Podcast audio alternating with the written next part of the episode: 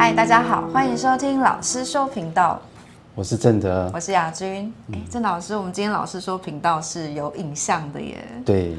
哇，这是来到新店的时候特别安排这一集。对，因为我们从前一段时间从大安森林公园搬迁到这里，嗯，一直在忙哈，这两个月一直在忙，现在才有一点空间。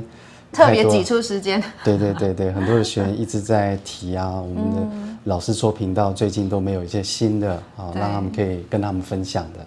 我看我们应该是不止碗被敲破了，连我们的波送波的波都要被敲破了。对，既然是特别的一集，我们也来安排一下这一集来说说老师的故事，你觉得怎么样？哦，好哦。那老师，你可以跟我们说一下，你当初为什么会踏入家族系统排列这个领域吗？嗯，一定它有迷人之处，让你这么着迷，一迷的快二十年嘞。对，因为我觉得我们人这一生很重要，就是缘分。是你遇到什么，然后你有把握那一次的机会，这个缘分，这四扇门就开始了。嗯，那我过去一直在学习的过程里面，都是比较在个人的觉察，我也知道。生命的最后的究竟就是回到自己，是，就是跟自己的关系。是，但是我总是觉得内在里面好像有一些困惑，或是有一些过不去的东西、不解的东西。嗯，缘分就是这样子。那我觉得在有一次的机会，我遇见了。胡因梦老师，可能很多年轻人不太认识他哈，他是非常早期在这个。那我认识，我是老人啊，对对对，属于同一等级。那应该是在电影艺文界算是、嗯、才女，呃，对，才女美女，对、嗯、对。那很多人很喜欢他，但是他也是非常特别，好像人生走到某一个应该算是境界吗？还是一个过程之后？哎，他开始完全投入了身心灵学习的成长过程，嗯、然后一段时间之后，我看他翻译非常多的书，嗯、进入到身心灵的老师的这个领域里面。嗯、那我是在那一次的缘分参加他的读书会，他在那个读书会的里面，他就拿出一个录影带，我还印象很深，就分享他说他参加了一次，如果我没有记错，应该是海宁格老师第一次来到台湾的时候。他被邀请去参加他的一个分享会，嗯，让他坐在第一排。我记得那时候他说是在台北火车站一个讲座的过程。他说坐他坐在台下，然后看到海宁格老师在台上在分享家族系统排列，在分享爱的序位的时候，在一个示范排列过程当中，他觉得他内在的不管是身体或心理，他觉得被震撼到，嗯，然后他觉得说哇，这个太特别的一个启发。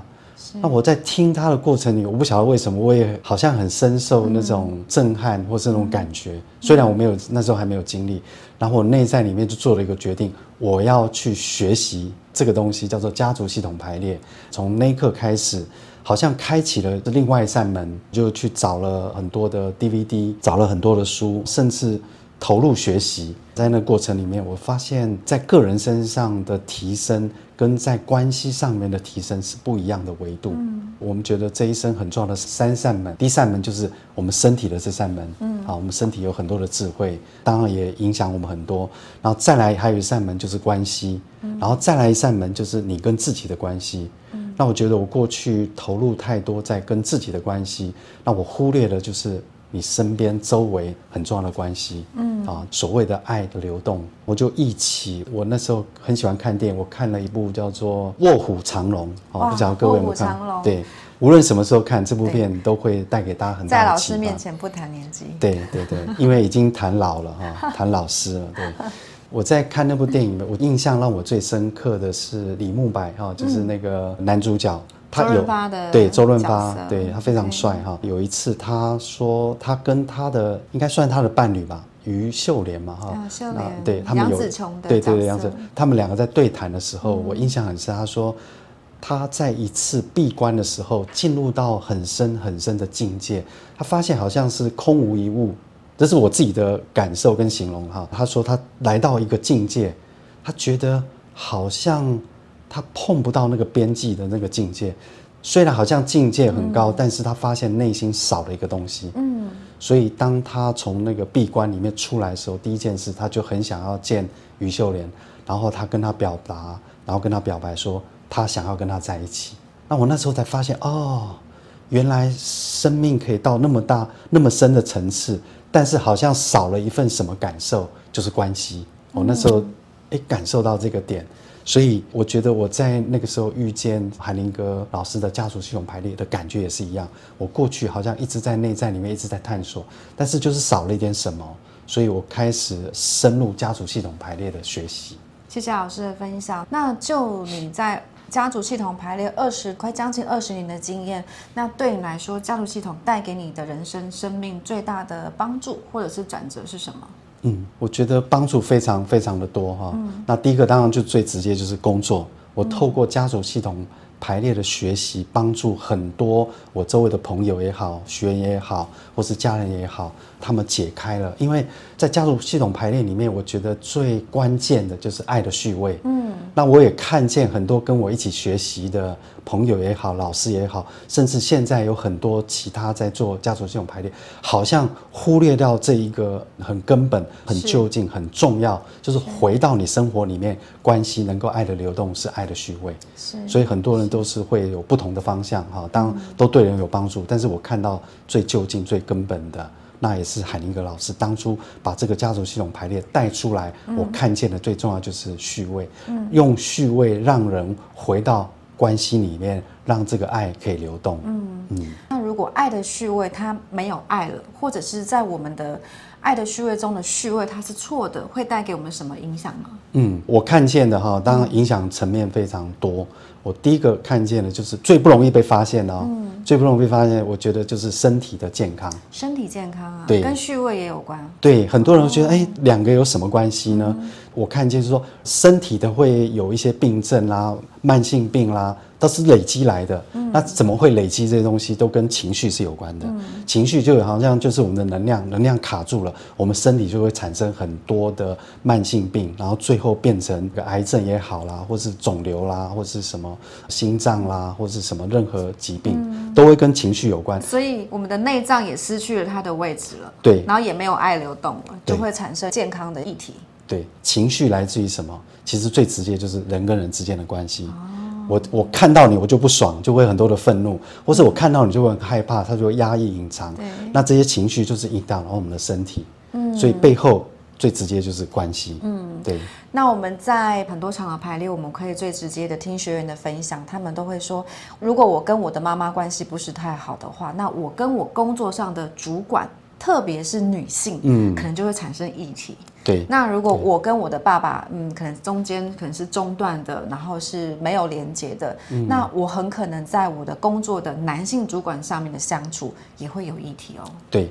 所以除了身体健康之外，嗯、最直接影响到就是我们的工作，因为毕竟一天二十四小时，还蛮长时间都在工作的。对，因为我们关系的模式来自于我们的原生家庭，所以如果这个部分没有回到序位，我们会带着这样的模式又到我们的工作、职场、人际关系里面，它会重复的。嗯，然后再来就是金钱了。是，嗯、哇，金钱很重要。对，我们都会开玩笑的说，就是。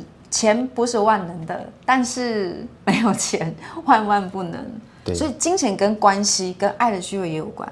对，是钱跑错位置了吗？跑到别人家了吗？对，因为跑错位置，所以钱进不来。所以钱进不来，然后可能我很会赚钱，但是钱也留不下来，是这样子。因为钱它不可能，它只是一张纸，它这张纸怎么跑来跑去？对啊，其实它就是人跟人之间的关系。我们彼此之间是否有那份爱的流动，彼此能够尊重，他钱才会进来。因为有一份尊重，有一份信任，钱才会进来。那很多人是他在关系里面，他不知道尊重是什么，他也不知道信。任是什么？所以在那关系里面产生很大的议题。他很努力，但是钱就是进不来。嗯、那不然就是钱进来了，但是留不下来。是对，因为他关系里面太多的牺牲。那这个牺牲的状况之下，当他拿到钱的时候，赚到钱的时候，他会很想要平衡，所以他很快想要花掉，想要去满足他内在过去这么压抑、这么牺牲的这种情绪。哇，原来爱的序位的影响会影响到不只是关系，还有工作，然后甚至是金钱，还有身体健康，还有这几个。对。嗯，原来是这样，因为它是很核心的议题。嗯，既然今天是新店首录的一集，那是不是你可以跟我们分享，是让你觉得印象深刻的一个个案，嗯、来作为我们今天的礼物？好，这个个案的家族系统排列一直在我的心里面，因为它对我打开什么叫做系统观，什么叫做关系的纠葛，什么叫做关系背后隐藏的动力。以前我听到什么背后隐藏的动力，这到底是什么？后面有人吗？对对，就 就是很多的搞不清楚。因为我也比较是属于那种理工 思考的模式，确定是比较而已。对对对，对，我是在有一次的排列过程当中，嗯、我打开了什么叫做系统观，过去的关系会影响到你现在的关系，嗯嗯、这也是韩宁格老师想要把爱的序位带出来最主要的原因，嗯、因为它背后隐藏了一个自然的力量。是啊，隐藏的自然力量，所以我们不需要花太多的力量去跟所谓的大自然的力量去抗衡。嗯，那我们就可以把注意力放在我们想要关注的地方。嗯，是是。那我分享的这个个案是，她是一个妈妈，她人非常热情。他慢慢发现他的热情，大家会开始跟他产生一些距离，嗯，然后他觉得很困惑，甚至女儿都不想靠近他。女儿觉得在小学的时候还好，到了国中、高中的时候越来越抗拒他，他就觉得很挫折。青春期，对，为什么是这样子？以前女儿还很贴心的，老公也是。以前老公还会听她说什么公司上的事啊，人际关系的事。后来连她老公也不想要多听她，因为老公给她意见的时候，她就觉得很情绪化，很不舒服，就觉得哎，你都没有站在我的角度在看这个议题。包括她的朋友哦，闺蜜也发现，哇，她怎么越来越固执？甚至她的同事都会说，她怎么会越来越计较？这是很挫折的。她是透过朋友推荐，她想要透过家族系统排列来帮助她在关系里面碰到的议题。嗯，好，那我们可以用人偶来举出她现在碰到的情况是什么？太好了，嗯，太好了。对。那这边刚好有几个人偶，那这个就代表个案本身就是这位的妈妈，嗯、然后这是她的先生，其实她先生是一个好好先生，然后女儿虽然很活泼啊，其实某些特质跟他是很近的，他们以前的关系是很好的，那、嗯、后来发现，哎，连他的女儿都会想要离开他，发现他在家里面分成两国了，她的老公跟女儿一国，她自己一国，她就很挫折，那跟同事之间，他会发现跟别人之间有距离，那在我们排列里面很特别哦。呈现的状态就是这样，先生跟女儿是一国，他自己一国，嗯嗯、然后他自己觉得很不晓得应该怎么办，一直到把他的哥哥排列出来，非常特别哦，让他哥哥躺在他面前。那为什么这么做？因为知道他的哥哥很小的时候车祸过世，嗯，哦，当他看到他的哥哥躺在地上，好像回到他当初小时候的那个状态的时候，他突然。崩溃大哭，嗯，在这个过程，他也没办法靠近他的哥哥，只是一直哭泣这样子。嗯，那在那个排列的过程里面，把撞死他哥哥的这个司机卡车司机排列出来的时候，好像他心里有一个莫名的东西一直在看着这个撞死他哥哥的这个人。嗯，那一直到他的哥哥跟这个撞死他的这一位有一个心灵的和解，就是有一个深深的鞠躬表达对不起的过程里面。他好像这位妈妈才整个身体的放松，才意识到原来从小她为什么就是会觉得这个世界是不公平的。嗯，因为在一次的过程里面，他跟哥哥在玩。然后他把球好像打到那个马路上，他哥哥很爱他，很疼他，就过去帮他捡，把他找回来。就是在过去捡的时候，这个卡车司机开着车，然后撞死了他的哥哥。嗯，等于是因为哥哥要帮他，然后哥哥却死亡了。过世了。对，嗯、所以他内在里面一直留着一个很深的内疚，是第一个。第二个是，嗯、这个卡车司机撞完之后他就离开了。所以他肇事潜逃，对，肇事就潜逃，嗯、所以他觉得这个世界是不公平的。嗯，而且哥哥对他这么好，那又是一个好人，为什么会好人会变成遭遇这样的事情？对，对，所以他内在不公平这件事，成为他很强烈的那种信念跟情绪。嗯、只要碰到不公平的事情，他情绪就会被拉出来，因为我们讲说牙开，哇，所以他会跟人家据理力争。所以他的同事、他的朋友就觉得这个没有什么啊，这个还好啊。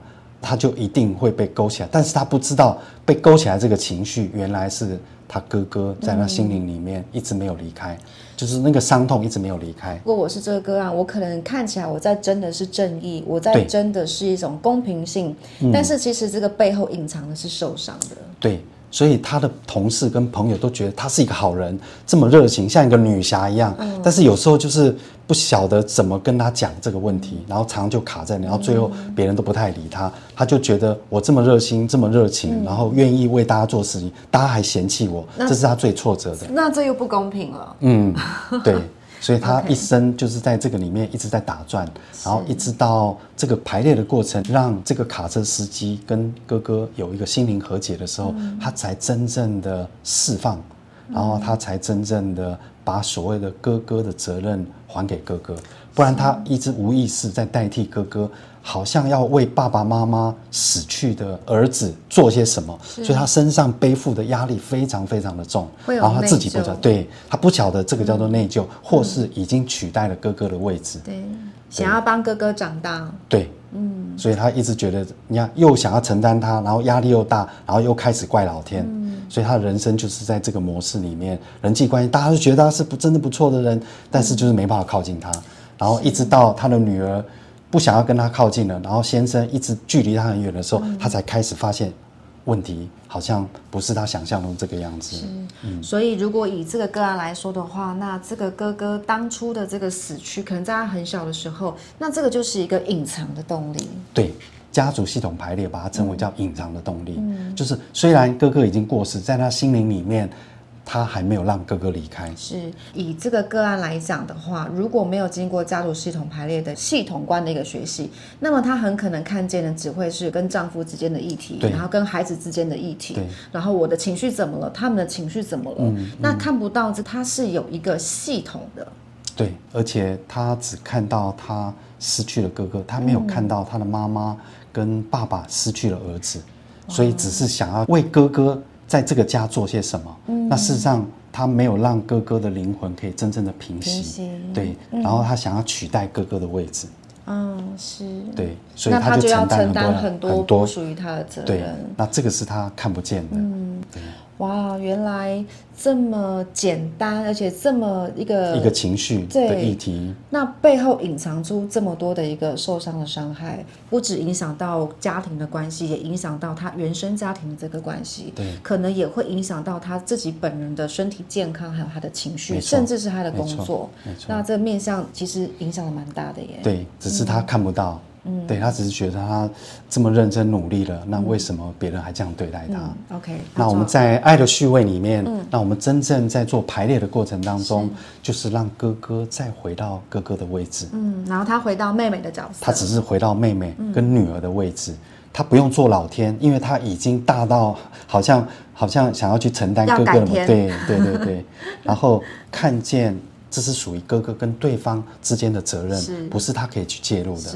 然后他真正才把他身上这个重担能够真正的卸下来，嗯、然后回到女儿的位置。是因为他还有个情节，就是妈妈比较重视哥哥。哦、嗯，对，所以他只是想要取代哥哥，然后得到父母的重视。嗯，而是当他可以重新看见他只是女儿，他不需要去做这些证明的时候，嗯、他才真正放松。那一刻，他的心灵位置才真正。回到太太跟妈妈的位置，嗯，嗯。对，然后回到他该有的序位，是，对，是。那当他可以回到序位的时候啊，哥哥在他心灵里面就是一个爱的流动了，是，嗯，那这样就是一个完整的爱的序位，对，因为他已经有一个新的系统，他需要回到太太跟妈妈的位置。嗯、我觉得透过这个个案哈，就是留在我心里这个系统观，然后让我去学习到。原来每一个人内在里面，他有一个序位需要重新的理清。嗯，那我真的很感谢海宁格老师把这样子的一个学习带给所有的人。嗯，真的非常棒。是，是也非常感谢金涛老师为我们分享这么精彩的个案，还有你自己的生命的故事。嗯，那如果各位今天对于这样子分享，你会觉得哎有兴趣，想要去深入去了解，哎我的家族背后对我的影响是什么？那真的很欢迎你可以跟我们如意中心联络。可以为您做的服务，第一个，我们有一个一对一的协谈，一个半小时到两个小时之间，我们会用人偶帮你去厘清你家族对你的影响是什么。嗯、那我们怎么样走向爱的方向？第二个是你可以参加我们一日有一个一整天的爱的序位的体验。那我们透过很多的活动，透过分享，去感受到家族里面有哪一些是我的序位颠倒了，或是有一些归属的议题，可以来参加一天的体验的一个工作坊。那如果你想要完整的做一个完整的家族系统排列，可以来参加我们人间关系三天的工作坊，会让你从序位里面一一的去整理这一生对你命运影响的到底有哪一些人。最后，很谢谢大家能够收看这一期的老师说频道。如果你喜欢我们老师说频道，欢迎订阅、按赞并分享哦。让我们一起回到自己，爱无所不在。